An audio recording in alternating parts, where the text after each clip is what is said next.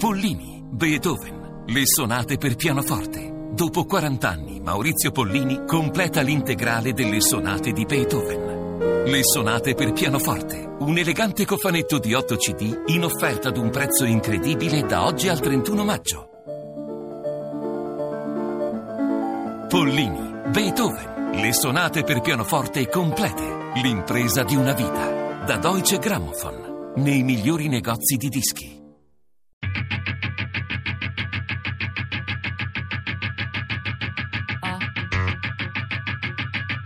Tre soldi. Perché siamo qui? Cooperanti attivisti in Palestina, di Silvia Boarini.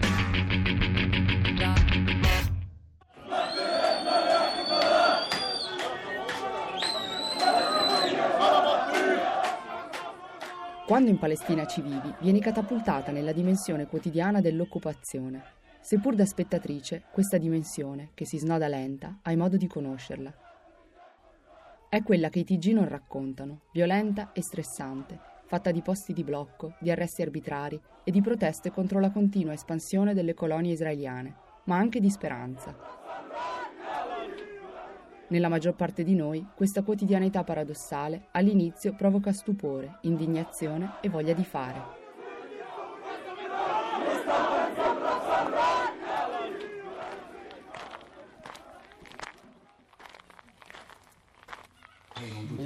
Siamo a Khorshan, un piccolo insediamento beduino sul fondo di una valle desertica, e quindi siamo stati accolti in una piccola struttura di metallo, seduti per terra su dei cuscini e dei tappeti. Questo è Abu Jamal, che è arrivato, era con le, con le capre, ci ha visti arrivare ed è tornato per spiegarci un po' la situazione.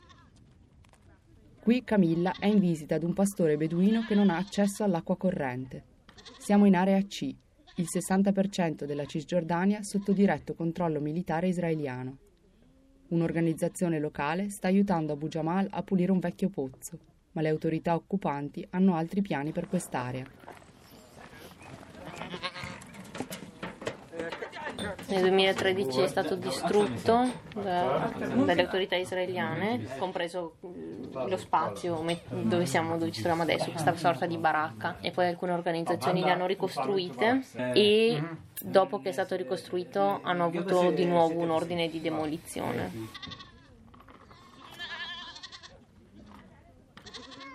Diciamo che è interessante per noi perché rappresenta il problema delle demolizioni, il problema dell'acqua. Coordino l'advocacy di un gruppo di una trentina di organizzazioni, organizzazioni locali, organizzazioni internazionali e Nazioni Unite, eh, che si occupano di questioni relative all'acqua, al trattamento delle acque sporche e l'igiene. Quindi l'idea è di trovare delle soluzioni ai problemi relativi a, a queste questioni attraverso un cambiamento a livello politico e la sensibilizzazione delle popolazioni. Eh, quindi lavoriamo a livello locale ma anche e soprattutto all'estero, a livello dell'Unione Europea e dei Paesi membri dell'Unione Europea.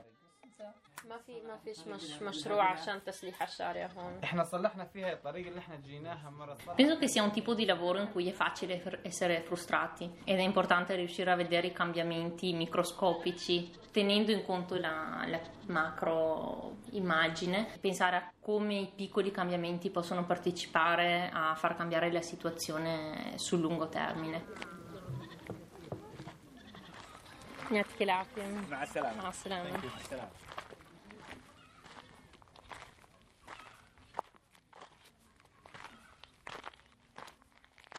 Ho appena finito un'esperienza di tre mesi eh, nel villaggio di Tuani, che si trova a sud della città di Yatta, eh, nella zona delle Sadevronils, con Operazione Colomba, un corpo civile non violento di pace che fa parte della Giovanni Papa ventitreesimo.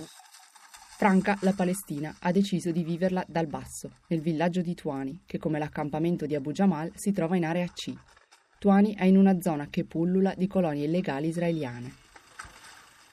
Io ho deciso di scegliere Operazione Colomba, che vive e decide di agire in maniera molto particolare, cioè sul campo con i palestinesi eh, a come strumento nelle mani dei palestinesi. Il progetto, diciamo, prevede alcune attività. È una delle più importanti è sicuramente quella che riguarda l'accompagnamento dei bambini a scuola, perché praticamente quando è stato stabilito eh, l'avamposto di Wad Ma'on, più o meno nel duemila, eh, i bambini per andare a scuola dai villaggi di Tuba e magari la Bid, che sono dietro l'avamposto, Eh, dovevano fare una strada che prevedeva circa due ore di cammino all'andata e due ore di cammino al ritorno, e questo faceva sì che i bambini non andassero più a scuola. Nel duemilaquattro, dopo violenti attacchi contro i giovani studenti e accompagnatori internazionali, fu fatta pressione affinché una scorta militare israeliana accompagnasse i bambini alla scuola di Tuani, lungo la strada che attraversa l'avamposto.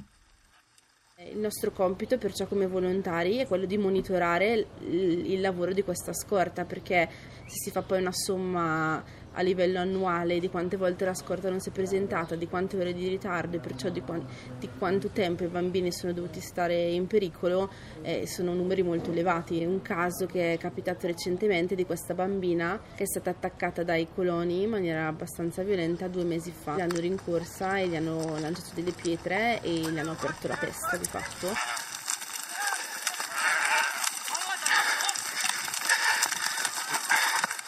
Questo è un volontario che corre, sta cercando di raggiungere un pastore che viene arrestato da un soldato israeliano.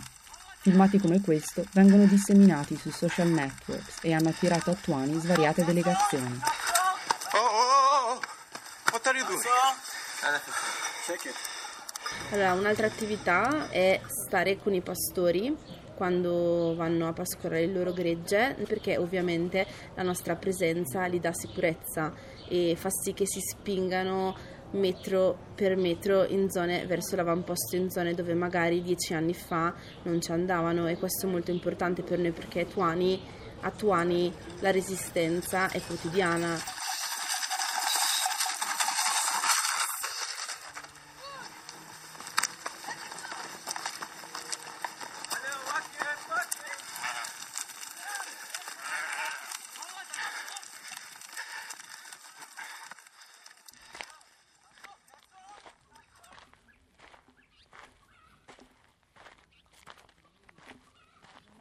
Della striscia di Gaza, siamo a proprio due minuti da, dal checkpoint di Erez.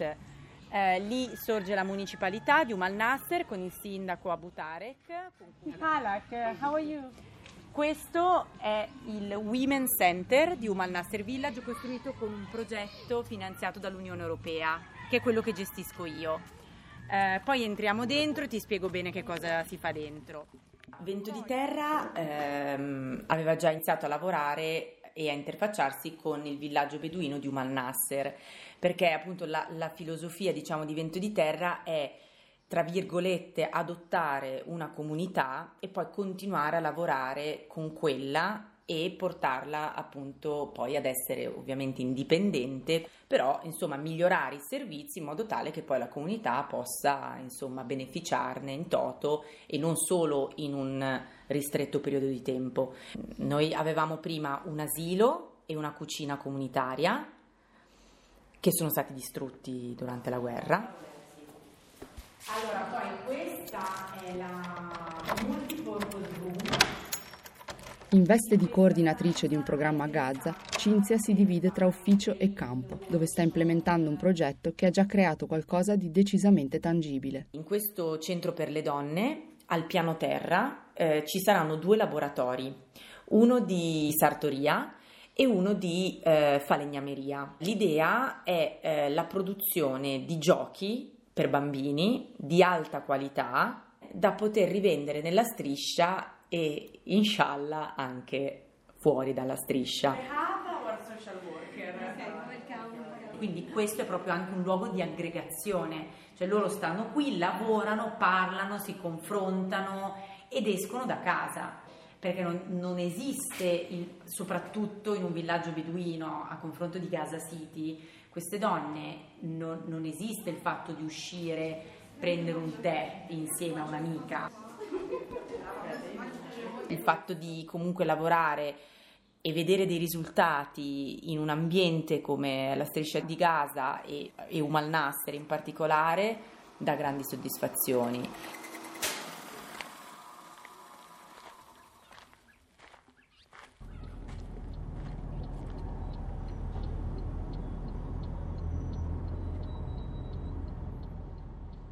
Il mio ruolo qua da L A C è stato di ricerca legale, quindi io mi occupo di diritto dei conflitti armati e l'organizzazione faceva e fa ancora raccolta di testimonianze sulle violazioni che vengono commesse, quindi si, vengono utilizzate queste te- testimonianze per la produzione di rapporti che vengono sia pubblicati a fini divulgativi e anche utilizzati eh, come comunicazione eh, per vari meccanismi che sono nel, nel sistema dei diritti umani del, stabilito dalle Nazioni Unite e eh, al di là di questo anche il nostro lavoro era quello di porci in dialogo con la comunità diplomatica. E quindi... Grazia, come Camilla, usa il discorso dei diritti umani per far pressione a livello politico. Nel mio lavoro, a differenza magari del lavoro dei cooperanti, dove si mette su una scuola o dove si, si vede comunque il risultato del tuo lavoro, nel mio lavoro questo non c'è mai, perché il massimo proprio dei, dei risultati è quando te strappi quella parolina al diplomatico o vedi quel cambiamento in una, pol- una politica che viene adottata eh, dall'Unione Europea o dagli Stati Uniti, molto meno. Spesso questa è una, è una parte,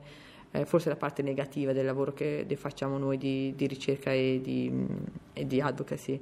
Però tipo noi per tanti anni abbiamo lavorato su un progetto che mirava a mettere in luce le violazioni del diritto internazionale commesse dalle compagnie private che facevano business con, con le colonie, e c'è stata una decisione molto importante per cui uno Stato ha deciso di eh, disinvestire da una serie di entità israeliane eh, i fondi, i propri fondi pensione, ed è uno, sicuramente non è una cosa che arriva sul Corriere della Sera e di tutti, oddio, che non, anche perché sono cose magari un po' complesse da capire, però per noi che avevamo lavorato dietro le quinte sappiamo esattamente che tipo di informazione, che tipo di lavoro si fa per arrivare a quel risultato, eh, riusciamo a leggere il, il valore politico, perché è uno Stato che decide una cosa che ha un valore politico notevole.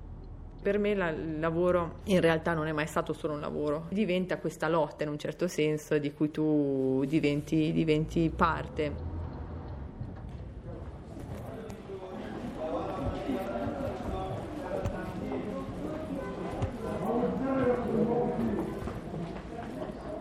Arrivo in ufficio da, da Gerusalemme eh, attorno alle otto e mezza, nove meno un quarto, e ci rimango fino alle cinque e mezza, sei in media. Le prime cose che gestisco riguardano la quotidianità del master in cooperazione e sviluppo assieme alla mia collega che c'è nell'altra stanza. Come dire, ci si coordina su quelle che sono le emergenze o le cose legate a lezioni, professori che arrivano e quant'altro.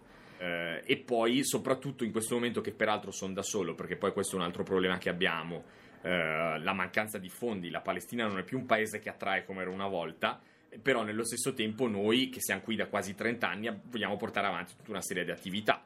Quindi gestisco comunque le relazioni con i nostri partner locali, con la congregazione salesiana. Noi supportiamo una scuola, una scuola di formazione professionale che è qua vicino.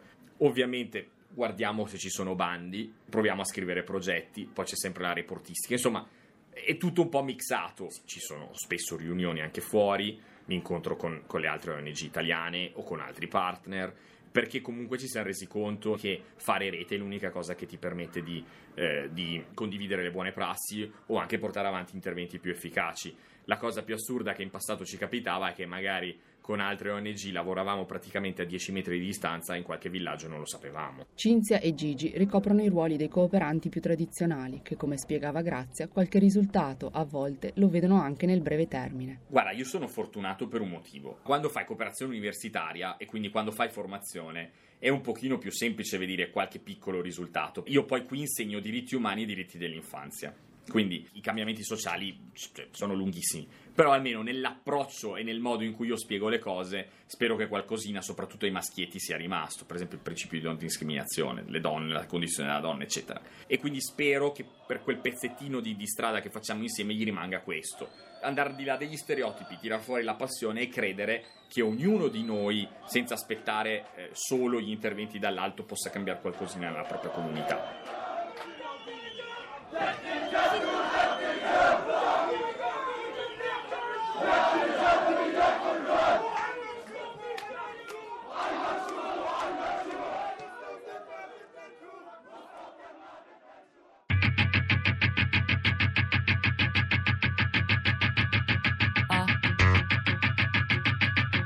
Perché siamo qui? Cooperanti e attivisti in Palestina, di Silvia Boarini. Tre Soldi è un programma a cura di Fabiana Carobolante, Daria Corrias, Ornella Bellucci, Elisabetta Parisi e Lorenzo Pavolini. Podcast su tre soldi punto rai punto it.